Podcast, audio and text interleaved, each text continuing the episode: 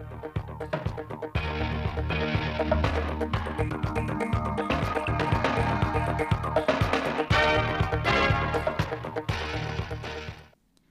kính chào quý vị và các bạn đến với bản tin thời sự 10 giờ ngày 1 tháng 4 năm 2023 của Đài Phát thanh và Truyền hình Thanh Hóa. Bản tin đã được thực hiện trực tiếp trên sóng FM tần số 92,3 MHz, trực tuyến trên website truyền hình thanh hóa.vn. Thanh Hóa phấn đấu đến năm 2025 có ít nhất 100 doanh nghiệp công nghệ số. Đây là mục tiêu được Ủy ban dân tỉnh Thanh Hóa đặt ra tại kế hoạch phát triển doanh nghiệp công nghệ số tỉnh Thanh Hóa đến năm 2025 và giai đoạn 2026-2030 vừa được ban hành. Mục tiêu của kế hoạch là phát triển doanh nghiệp công nghệ số có năng lực cạnh tranh cao để phát triển kinh tế số, xây dựng đô thị thông minh, chính quyền số, ứng dụng thành tựu công nghệ số rộng khắp trong các lĩnh vực kinh tế xã hội trên địa bàn Thanh Hóa. Hỗ trợ doanh nghiệp thực hiện chuyển đổi số, hình thành các doanh nghiệp công nghệ số, đưa sản phẩm công nghệ số để giải quyết các bài toán trong các lĩnh vực kinh tế xã hội của tỉnh. Phấn đấu đến năm 2030 có ít nhất 150 doanh nghiệp công nghệ số. Từ ngày 20 tháng 2 năm 2023, Trung tâm Phục vụ Hành chính công tỉnh Thanh Hóa đã phối hợp với các đơn vị có liên quan hoàn thành việc kết nối hệ thống thông tin giải quyết thủ tục hành chính tỉnh Thanh Hóa với cơ sở dữ liệu quốc gia về dân cư. Từ khi kết nối hệ thống đến ngày 29 tháng 3, đã có 9.500 lượt khai thác sử dụng thông tin của công dân trong cơ sở dữ liệu quốc gia về dân cư tại bộ phận một cửa của Trung tâm Phục vụ Hành chính công tỉnh và bộ phận một cửa của 27 huyện thị. Theo số liệu của Bảo hiểm xã hội tỉnh, tính đến ngày 28 tháng 2 năm 2023, có 293 đơn vị hành chính sự nghiệp chậm đóng bảo hiểm xã hội, bảo hiểm y tế, bảo hiểm thất nghiệp với số tiền 19,045 tỷ đồng. Trong đó có đơn vị chậm đóng trên 3 tháng như Ban Quản lý Dự án Đầu tư xây dựng thành phố Thanh Hóa, đơn vị tiếp nhận bàn giao số tiền chậm đóng của Ban Giải phóng mặt bằng và tái định cư thành phố Thanh Hóa, chậm đóng với số tiền là 3,076 tỷ đồng – Ban Quản lý Di tích Lịch sử Văn hóa Hàm Rồng, thành phố Thanh Hóa, chậm đóng với số tiền là 295 triệu đồng. Đoàn quy hoạch và thiết kế Thủy lợi Thanh Hóa chậm đóng với số tiền 167 triệu đồng. Ban chỉ đạo an ninh trật tự phường Đông Vệ thành phố Thanh Hóa vừa sơ kết đánh giá mô hình liên kết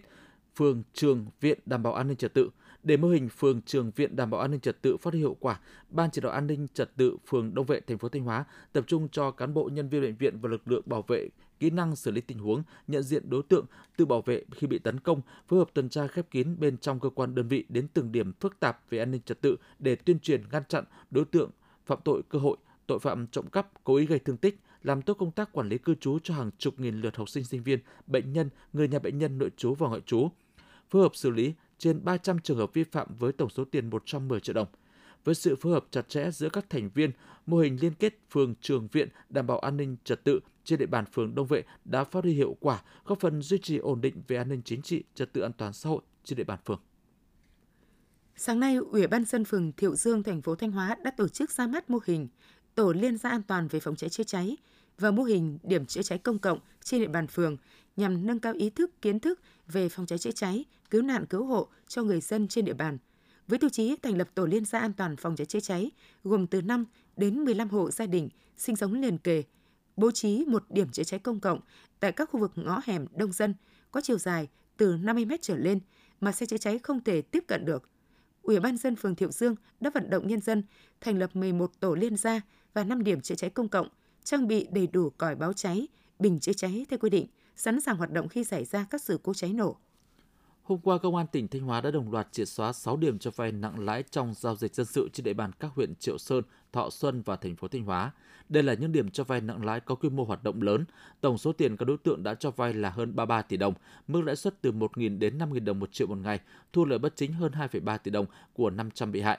Qua khám xét tại các cơ sở này, lực lượng công an đã thu giữ 77 xe máy, 2 xe ô tô, hơn 1,2 tỷ đồng tiền mặt, 19 điện thoại di động, hàng trăm giấy tờ cầm cố thế chấp khác như sổ đỏ, giấy phép lái xe, đăng ký xe ô tô, xe máy các loại, hồ sơ mua bán nhà đất, xe ô tô và nhiều tài sản, sổ sách, tài liệu khác có liên quan đến hoạt động cho vay lãi nặng trong giao dịch dân sự. Tiếp theo là phần tin trong nước. Ngày 31 tháng 3, Phó Thủ tướng Trần Hồng Hà vừa ký quyết định số 330 phê duyệt nhiệm vụ lập quy hoạch bảo quản tu bổ phục hồi di tích quốc gia đặc biệt mộ và khu lưu niệm Nguyễn Đình Chiểu. Quy mô lập quy hoạch có tổng diện tích khoảng 4,2 ha, bao gồm khu lưu niệm Nguyễn Đình Chiểu tại xã An Đức theo quy hoạch chung cải tạo và mở rộng thị trấn Ba Chi, khu vực nhà ở cũ của gia đình Nguyễn Đình Chiểu tại thị trấn Ba Chi. Mục tiêu lập quy hoạch nhằm nhận diện đầy đủ giá trị của di tích quốc gia đặc biệt mộ và khu lưu niệm Nguyễn Đình Chiểu. Tính đến ngày 31 tháng 3, hai nhà mạng là Mobifone và Vinaphone đã tiến hành khóa liên lạc một chiều tổng cộng 1,2 triệu thuê bao chưa hoàn thành chuẩn hóa thông tin. Đại diện nhà mạng Vinaphone cho biết doanh nghiệp đã thực hiện dừng cung cấp hợp đồng khóa một chiều với khoảng 600.000 thuê bao chưa chuẩn hóa thông tin theo yêu cầu từ Bộ Công an cùng Bộ Thông tin và Truyền thông. Tương tự, Mobifone cũng đã thực hiện khóa một chiều với 600.000 thuê bao chưa chuẩn hóa thông tin. Theo ông Nguyễn Phong Nhã, Cục Phó Viễn thông tính đến sáng ngày 31 tháng 3 đã có 1,99 triệu thuê bao thực hiện chuẩn hóa thông tin theo yêu cầu của cơ quan chức năng. Lượng thuê bao vẫn nằm trong diện bị khóa liên lạc một chiều là 1,85 triệu.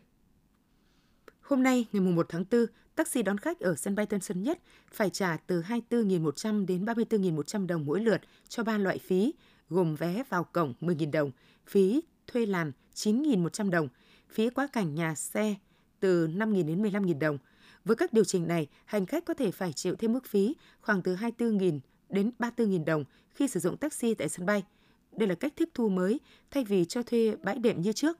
Các xe không có nhu cầu đi qua bãi đệm trong sân bay để chờ đón khách thì không phải mất khoản phí này. Tuy nhiên, trước phản hồi về việc hành khách đi taxi tại sân bay có thể chịu giá cước cao, Bộ Giao thông Vận tải đã yêu cầu các đơn vị đề xuất giải pháp thẩm quyền xử lý và báo cáo trước ngày 15 tháng 4. Giá ga bán lẻ tại thị trường trong nước tháng 4 tiếp tục là tháng giảm thứ hai liên tiếp theo mức giảm của giá ga trên thị trường thế giới. Cụ thể, giá ga bình Petrolimex bán lẻ tháng 4 năm 2023 tại thị trường Hà Nội là 405.240 đồng một bình, dân dụng 12 kg. 1 620.960 đồng một bình, công nghiệp 48 kg, lần lượt giảm 59.460 đồng một bình 12 kg và 237.640 đồng một bình 48 kg so với tháng 3. Như vậy, tính từ đầu năm đến nay, giá ga trong nước có 3 lần giảm tháng 1, tháng 3, tháng 4 và một lần tăng mạnh vào tháng 2. Năm 2023 là năm nhuận, dịp lễ Dỗ Tổ Hùng Vương và 30 tháng 4 mùng 1 tháng 5 sát nhau nên số ngày được nghỉ của người lao động kéo dài hơn mọi năm – Do ngày dỗ tổ Hùng Vương trùng vào thứ Bảy, nên người lao động được nghỉ bù vào ngày đi làm tiếp theo, tức ngày 2 tháng 5. Trong khi đó, ngày 30 tháng 4 trùng với ngày Chủ nhật nên người lao động được nghỉ bù tiếp ngày 3 tháng 5. Như vậy năm nay, người lao động sẽ được nghỉ liên tục 5 ngày từ ngày 29 tháng 4 đến hết ngày 3 tháng 5 vào dịp dỗ tổ Hùng Vương, lễ chiến thắng 30 tháng 4, ngày quốc tế lao động.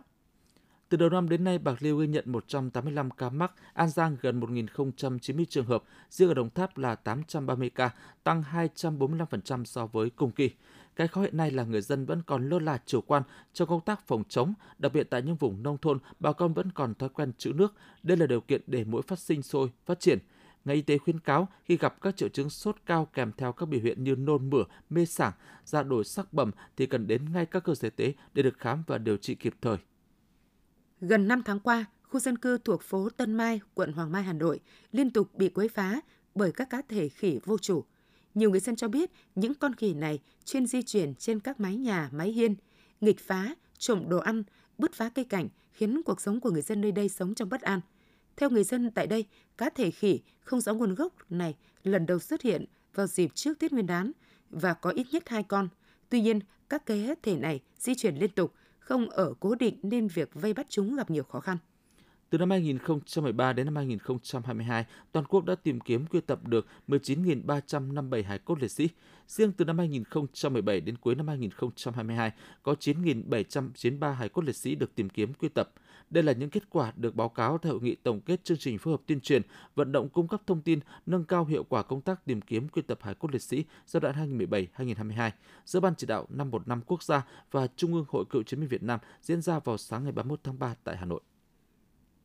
Theo Ban Quản lý Vườn Quốc gia Quốc Phương tỉnh Ninh Bình, ngày 31 tháng 3, Vườn Quốc gia Quốc Phương đã tiếp nhận cứu hộ thành công một cá thể TT vàng quý hiếm. Trước đó, Vườn Quốc gia Quốc Phương phối hợp với Trung tâm Cứu hộ, Bảo tồn và Phát triển Sinh vật, Vườn Quốc gia Cát Tiên và Trung tâm Bảo tồn Động vật Hoang dã Việt Nam